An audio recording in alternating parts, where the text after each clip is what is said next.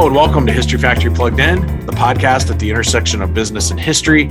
I'm your host, Jason Dressel, and today we're going to celebrate the 230th birthday of an iconic American institution, an institution that is emblematic of American business and ingenuity and is a global icon.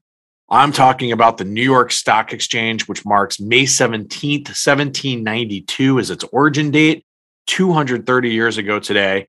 And here to tell us all about it is my new friend Pete Ash, Communications and Archives Manager at the New York Stock Exchange. So, quick intro Mr. Peter Ash is the New York Stock Exchange archivist and the executive producer of the growing podcast Inside the Ice House. Pete manages the team that is responsible for the New York Stock Exchange archives, which chronicles the activities of the exchange from its founding to present day. Pete is also regularly interviewed by major news outlets and media platforms like this one. And in addition, he's also appeared on more minor outlets like CNN, Bloomberg, and the Wall Street Journal. So let's jump into my conversation with Pete about the origin story and 230 year and counting evolution of the New York Stock Exchange.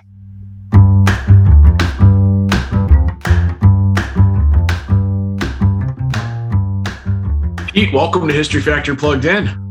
Thanks for joining us. Thanks for having me. Happy uh, happy 230 year birthday to the New York Stock Exchange this week. Thanks. I think we look pretty good for our age. Yeah, you guys are holding up well. Um, so let's let's start let's start with uh, with the beginning back in uh, back in 1792. Um, you know what what is the origin story of the New York Stock Exchange and uh, for those who maybe know just a, a little bit about uh, American financial history, they may have heard of a thing called the Buttonwood Agreement. Um, so, what uh, what is the uh, what's the beginning, and how does it unfold from there? Yeah, I mean, we're 230 years old, but really, like the conversation about the exchange starts even in the 1600s when you know the corner of, of what is today Wall and Broad at the time called Wall Street because there was a wall down the middle of the road and then a wide street they built a canal on was was where you know the Dutch and then the English had set up their marketplace, and it's where you know after after Revolutionary War, after the Articles of Confederation, it's where George Washington was actually sworn in as the first president, and the exchange began, as you mentioned, that Buttonwood Agreement in 1792, uh, basically to trade uh, what, what today most people call Hamilton bonds. You know, the the early bonds of the United States that were helping get the economy going. And interestingly, you know, it's one of those things where you know, there's a lot we know and there's a lot we don't know. Um, you know, it's called the Buttonwood Agreement because the exchangers they met underneath a buttonwood tree, uh, which is an American sycamore. And really, you know, what we know is is that traders met under there. They may or may not have signed underneath there. There's a little bit of of of, of contradictory evidence on either they actually signed it under the tree or near the tree. Um, and also, you know, we always say, you know, 24 signers. Really, there was 22. Two two late arrivals signed a few months later. Um, but really, it it began the New York Stock Exchange in terms of it began the idea that you needed a formal place to buy and sell securities. And what what brought that about? You mentioned that you know really the origins of of the stock exchange are really you know the origins of of the, the colonial uh, economy, as it were. Um, what what brought about the agreement what were the the challenges of the of the times and what did it change in terms of how business was conducted in the early days of the united states? Yeah i mean i think it's interesting you know right now in 2022 we're seeing a, a similar thing happen which is you know when you have these new ideas these new ways of, of running the economy you know when things come under pressure it, it, really draws into question. And and so what had happened in 1792 is uh, this young country had had its first economic scandal. Uh, there had been uh, speculation on land. There had been speculation on those bonds they were trading, and and as the economy came under under pressure, you know these traders came together and realized they needed a a formal place to trade because you know just like today, where when the economy comes under pressure, trading comes back to the exchange, they needed to be, know where to go and buy and sell these securities at a time when you know when when the market gets tight, it's harder to find buyers and sellers, and so really that's that's the backdrop. Um, mm-hmm. And these 24 traders had already been trading securities, but it was really casual. You know, it, I always say it went from being able to wander around lower Manhattan, going from bar to bar and coffee house to coffee house looking for someone to trade to, you know, let's meet in one place and have a little bit of rules around how we do this. Hmm. It's amazing, isn't it, when you think back to how how informal it was right? Like, yeah, it's like what let's all just agree we're going to meet in one place and have like a few house rules, right? yeah, I always say, you know, it's it's there were four four rules about an agreement. It's a very short agreement. They agree to meet every day, right? One spot. They agree to help bring buyers and sellers together, which is pretty obvious, right? Help people trade securities. Uh, they agree to have trade between trusted parties, which is very simply, you know, making sure that a buyer actually has the money they say they have, and the seller actually has the the stock or the bond they say they have. And then the last thing they do is they agree to set a commission because they realize they're taking on a lot of risk. So they want to make sure they're going to make their money on the back end. And so they say, you know, we're going to agree to all charge the same amount to basically trade for the public. You know, that last piece we no longer do, but the first three are really still central to everything we do. Yeah. Wow. So yeah, it seems seems reasonable enough. so what so so so then what happens? Uh you know because uh, uh, correct me if i'm wrong right? But like again like the wall street we think of today even in the sort of historic sense of like the building i mean that that doesn't that doesn't happen for another another few decades right? Uh i mean there's not suddenly this kind of shift and all of a sudden like yeah we have this this exchange and everything's happened changed overnight. What were some of the kind of pivotal moments in the development and, and maturation of the stock exchange if you will yeah, well, I mean, when I described the buttonwood, I wasn't uh, summarizing. That's literally all it said. And, and yeah, so, right. um, in, in 1817 is the first time they actually realize, you know, we've we've been trading for a while now, but we actually have no rules. We don't know. You know, we say we bring buyers and sellers together, but who are we, and, and who are buyers, and, and what are they buying? And so that's really the first step. They they signed what became known as the New York Stock and Exchange Board Constitution, which was our first name. They drop the the N board uh, later and go like New York Stock Exchange, and that's really the first sort of formalization from I'd say a uh, formalized gathering of people to an actual organization that's going to buy and sell and, and provide a structure. Um, and then really the the next big jump doesn't happen until the 1860s with the uh, two two major changes is first is there were a lot of exchanges early on, right? You know, today we're we're known as the main one that we we have some competition, but early on there was a lot of uh, different ones, and so in the 1860s they all merged together under the New York Stock Exchange banner. Uh, we opened our first building. We, we hadn't met outside from 1792 until the 1860s. We had rented space, um, and then really the last part of that is is the invention of the stock ticker, which you know instead of having to wander around Lower Manhattan trying to find buyers and sellers those orders could come through a wire from really, you know, by the by the 1860s, most of the eastern part of the country, and and by the by the 1870s, the the western part, and even uh, London and and Europe. Hmm. And you mentioned before, Pete, that um, you know some what, some of the triggers for for bringing about the, the the, stock exchange and and and more kind of ground rules with with land speculation. And how how has the stock exchange mirrored the growth and change of the American and, and global economies? Yeah, I mean, there's kind of there's two ways to, to, to, look at that. One, I think, is a more interesting way is is who are the companies coming to the exchange to raise capital, right? And so, you know, originally founded to trade uh, U.S. bonds, so it's you know government bonds, uh, and then followed by banks, followed by insurance companies. You know, think about it; those are the people providing the the this the base for other companies to start, right? You need you need a bank and you need insurance to start your own company today. Um, and then you see what happens after that is you see canals and railroads as the country becomes more connected. Then you see early industrialization, and and really, if you look, you know, if if you think about it, you look at you know something kind of straightforward. In 1903, the Wright brothers airplane. Well, that's great, but it's not until the 1920s when airlines are coming or air, airplane manufacturers are coming to exchange that they're able to get into the capital to, to present that as a, as a real way of changing transportation. And that happens over and over again, you know, and you even see it today with the exchanges coming, the, the companies coming to exchange today are a lot of those, you know, technology companies looking at web 3.0 you know and and and and i think one of the things that we we always are confronted exchange as a 230 year institution is trying to explain to them that that while they're on the cutting edge, if you look back at our history, it's always whoever's on the cutting edge because, you know, to go from an idea to an experiment to an actual business, you need that capital uh, involvement. You know, and even today, where you know, sort of the whole process, and we won't get into that of how companies go public has changed. Uh, it really is a matter of of getting that infusion of money, which is really you know, in 230 years, the best way that's happened is through the through the stock exchange. And and really, as I said, you know, that's sort of the one way. And then the second way is, you know, the connectivity of the world. You know, originally I said it was people wandering around lower Manhattan, and then it connects to the larger country, and then it connects to the global economy. And even, you know, founded in 1792, it sounds like a long time, but in this beam of history, it isn't. By by the early 1900s, the economy is so connected that when war breaks out in Europe, the exchange shuts down, even though the US isn't involved, because they know that a war in Europe is going to have such an impact that they need to stop and think about how it's going to impact the US economy. And, and that is really you see through the, the eyes of the exchange.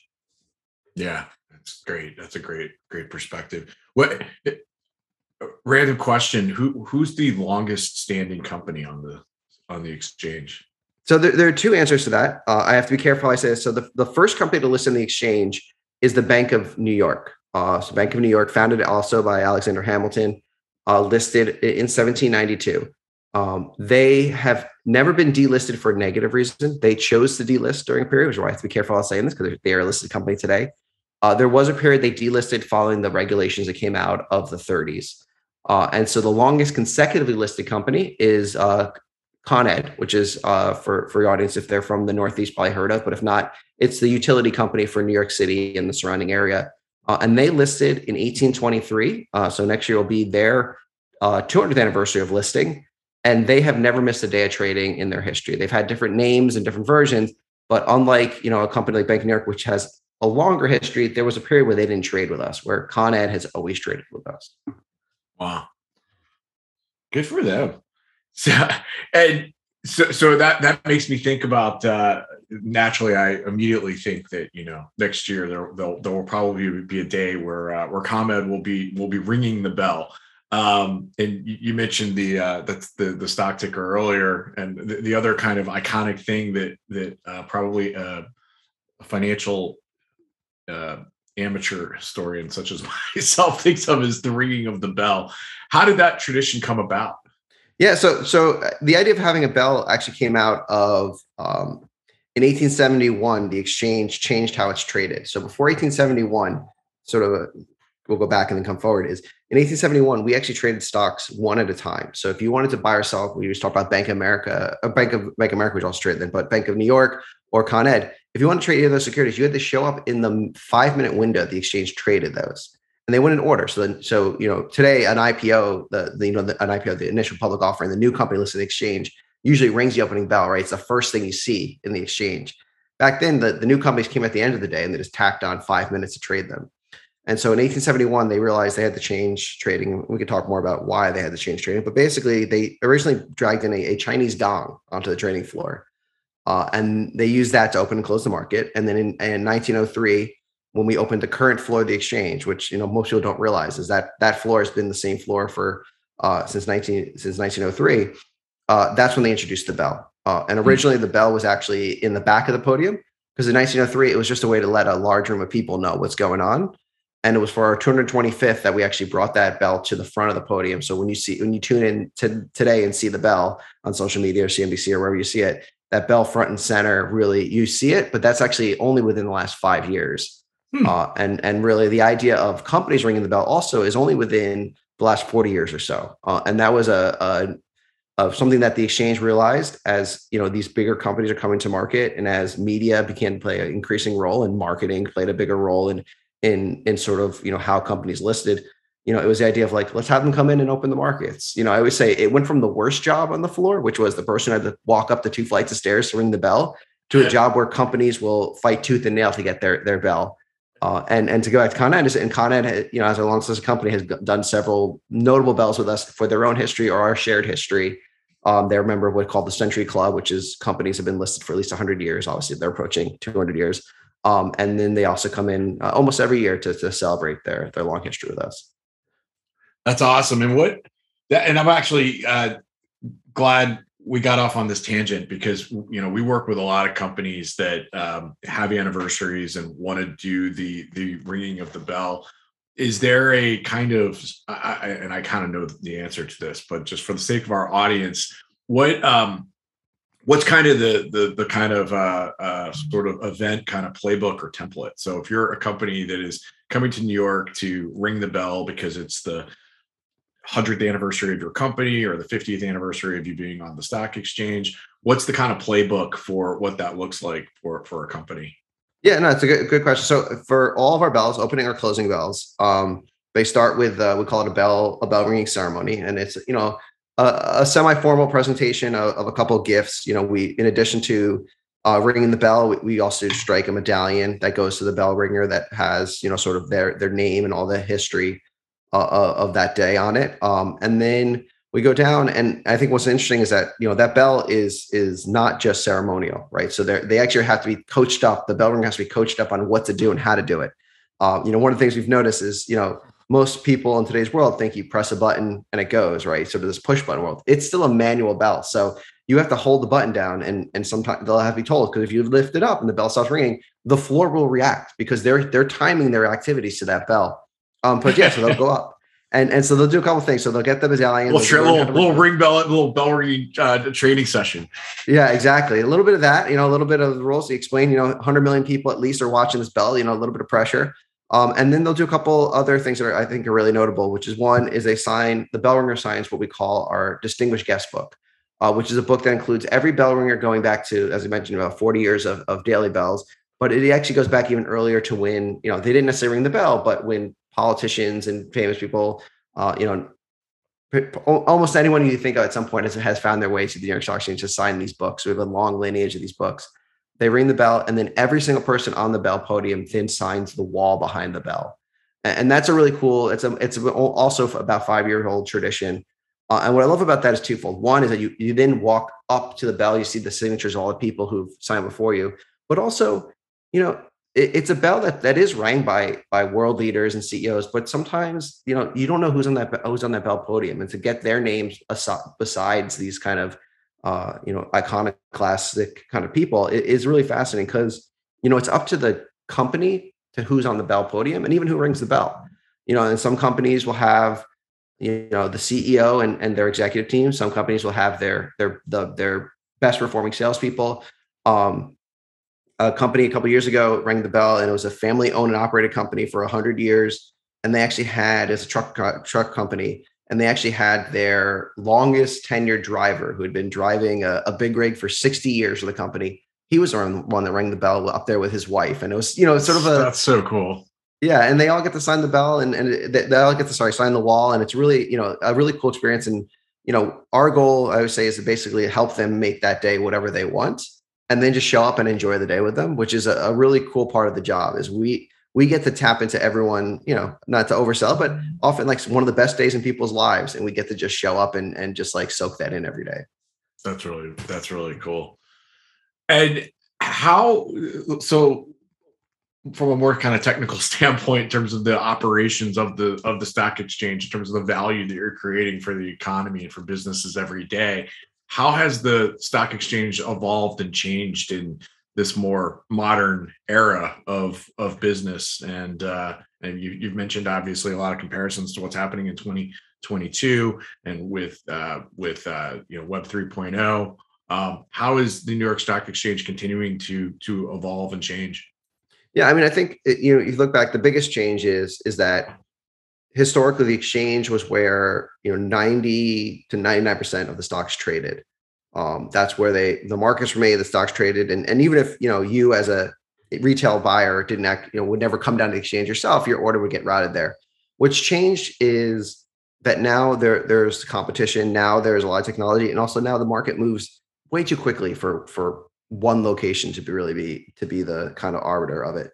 And so I think one of the things you've seen is this change from uh, you know what makes the exchange our exchange different than everyone else is we, we have these groups of these companies called uh, designated market makers and their job is kind of self-explanatory. They are designated by the exchange to make a market in a listed company. And, and what does that mean? Simply back to the buttonwood agreement bringing buyers and sellers together making sure everything can be trusted. Uh, but what they can't do they used to literally have to stand and yell every every trade they made. They had to yell out to a crowd of people. They, they can't do that anymore. So it's changed from basically using the technology using the cutting edge abilities of, of algorithmic trading of, of AI, all, of all that happening. And, and that's all happening on their side, not necessarily through the exchange. but our jobs provide a place for everyone to plug into. And that's really what's changed is we've now uh, provided a, a technology a technology platform that allows every trader to plug into. And then our job is, you know, we're not manually approving all the trades. It's basically to use technology to oversee, make sure there's no strange trading, provide provide access to everyone. Um, and then also, I think which is important is to then make sure we get that data usable, right? I mean, we live in a data driven world. And so one of the things we've done, and, and this has really changed a lot in the last 10 years, is to make sure that that data we're providing is is packaged in a way that that everyone from you wanting to look on your app on your phone to E-Trade or whatever you use, Fidelity, can see to you know you can plug it into these a massive way beyond uh, uh, either of our understandings as as history peoples. You know technology data clouds that can predict things and, and help with the trading. And it's really that's what's changed is the idea of basically um, making sure that people can connect to the exchange how they want to and then you get the information from the exchange as they need. Hmm, awesome. And how and, and, as a history person, how how is the history and archives uh, of the exchange being utilized? Yeah, I mean, we use it every day. I mean, I think first and foremost is that the building itself is is a historic sort of monument to to, to what we've done, but also the, the global economy. Um, and we try to use our history in not only our own storytelling. You know, if you go on our website, listen. We also have a podcast. If you listen inside the Ice House, named after our, our parent company, Ice uh, you know, we, we, talk about our history a lot, but it's really how do we, we're always looking a way to connect what's happening today to the past and, and inverse. Um, and so one of the things we'll do is that we'll connect things happening today to the, to the past, but also we help companies with their own version of that. You know, there's a, uh, there, there's a lot of opportunities for, you know, maybe something pretty straightforward. Uh, you know, I regularly, several times a week, get a company reach out to me, hey, we're celebrating this anniversary. What do you have about that? Or uh, things you wouldn't even think about. We, I, I, often get reached out by by the head of investor relations saying, "Hey, we don't know when we listed. We don't know how much stock we raised. We have a we have an investor whose great grandfather bought stock in 1903, and we're being asked to price it. How do we do that? You know, and, and we have that data. Um, and then also we'll do we'll do fun things. We'll collaborate with them on on more fun fun versions of that. You know, uh, GE General Electric uh, listed with the exchange in in in the 1890s um, and so when they rolled out GE Lighting with LED, they actually did a then and now series. And so we provided them a lot of information, images, pictures that helped tell that story because not only have they been listed with us since then, but when the building opened in 1903, we used GE technology to power the building. And in 2022, we used their actually used their lights to light the floor because if you've ever seen a picture, that floor is 90 feet above your head. So having, you know, great for environment, great for everything, you know, low energy, but also their lights last 90 years. So, you know, if you don't have to go up 90 feet for another 90 years, that's perfect, right? Um, and so really use it in lots of different ways. And one of the beautiful things is we is as the as the archivist is I ne- I'm never sure how I'm going to be asked to use it next. Um, and, and yeah. so that's really been part of the the fun of the job is you know every time we have we build a relationship, you know I'm not sure what I'm going to be asked to to help help them do with that. You know, um, we've done things where you know we've had people who are you know CEOs of very large uh, public companies, which I'll, I'll leave private which company it was, but but he was a big fan of Edwin Land, who's the inventor of uh, Polaroid. Right? He he, he had a, he was sort of the first uh, draw Harvard dropout turned uh, inventor uh, along a long list of those. And so w- when he came in, um, he he asked to see what we had on them. We had letters and things like that, letters that that Edwin Land had written um, and one of the funnier things is that because this was a, a very young tech entrepreneur, we got a thank you note from his mom about how much how much this billionaire, uh, and I'm not overselling, it, the man is a billionaire, uh, enjoyed just spending some time in the archives looking at old, you know, letters from Edwin Land. You know, it's you never know how you're going to connect with these people. That's awesome. What and what are some of the most interesting items, or what are some of your favorites in the archives? So I think one of the things is that you know I think one of the more interesting items is when I find someone that connects with someone, and that could be some the example I gave, or you know, there are companies uh, with central on connection to the exchange, but they're also families. You know, they're families who've been in the exchange for uh, generations, and so I think one of the more interesting and, and one of my favorite pieces is uh, we actually have a book that all the members have signed since the 1860s. And so when you became a member of the New York Stock Exchange, historically you purchased a seat on the exchange, and today it's a little more of a formal. You take tests and things like that they signed the book. Um, and so it's a really cool piece because not only is this is it this book and and to be for for full full uh, version, it's actually four volumes at this point, but but it's considered one book.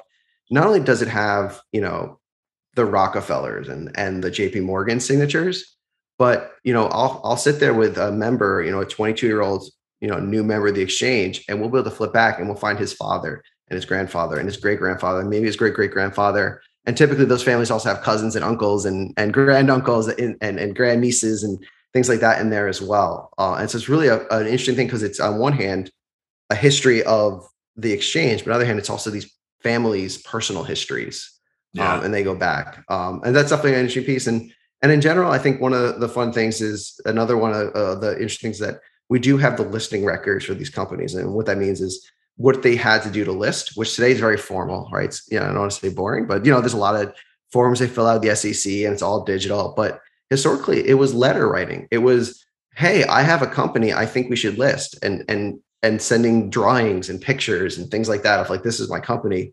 Uh, and it's really a, a, treasure trove of of, of information and, and fun history.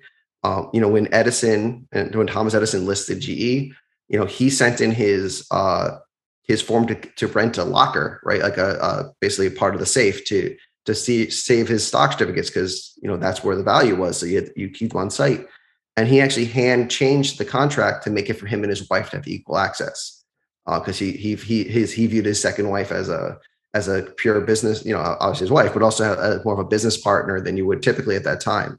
And hmm. so this form had pre-filled Mister everywhere, and he would cross it out and put, you know, Mister and Mrs. and, and things like that.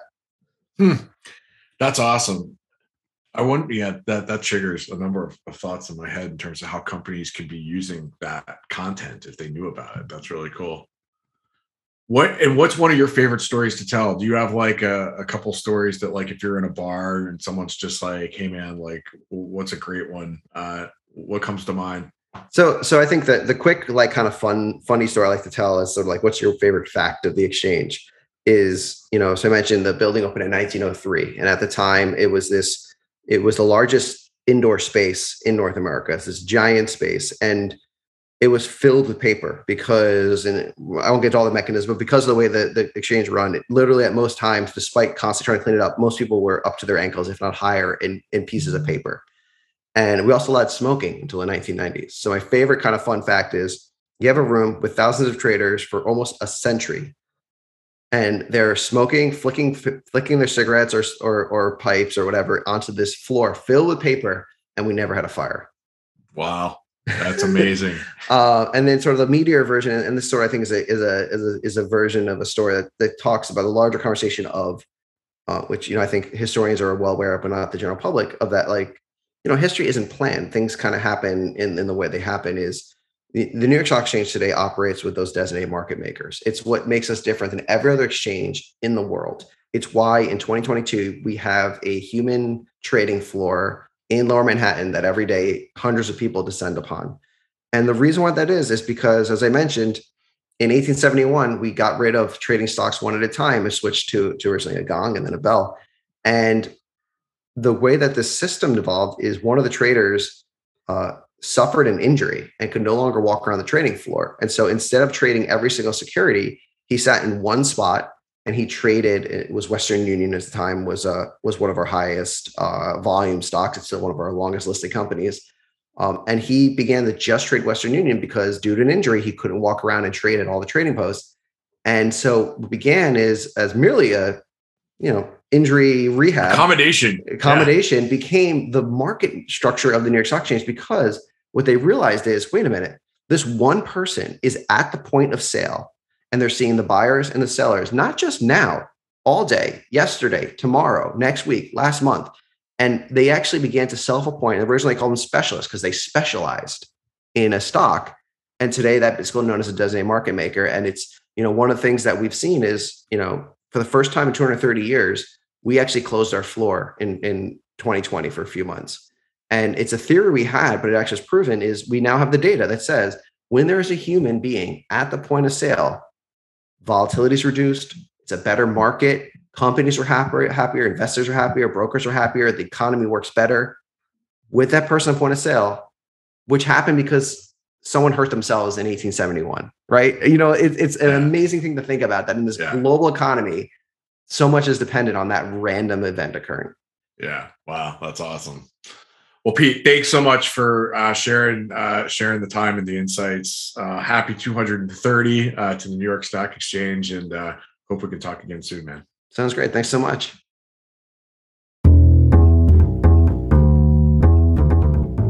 So great, right? Another terrific conversation with a company historian and archivist. Thanks again to Pete Ash for sharing his wisdom and wealth of knowledge with us. That concludes this episode. Our next episode of History Factory Plugged In will be out in a couple of weeks, so stay tuned for that. Until then, be well, and thanks for listening. I'm Jason Dressel.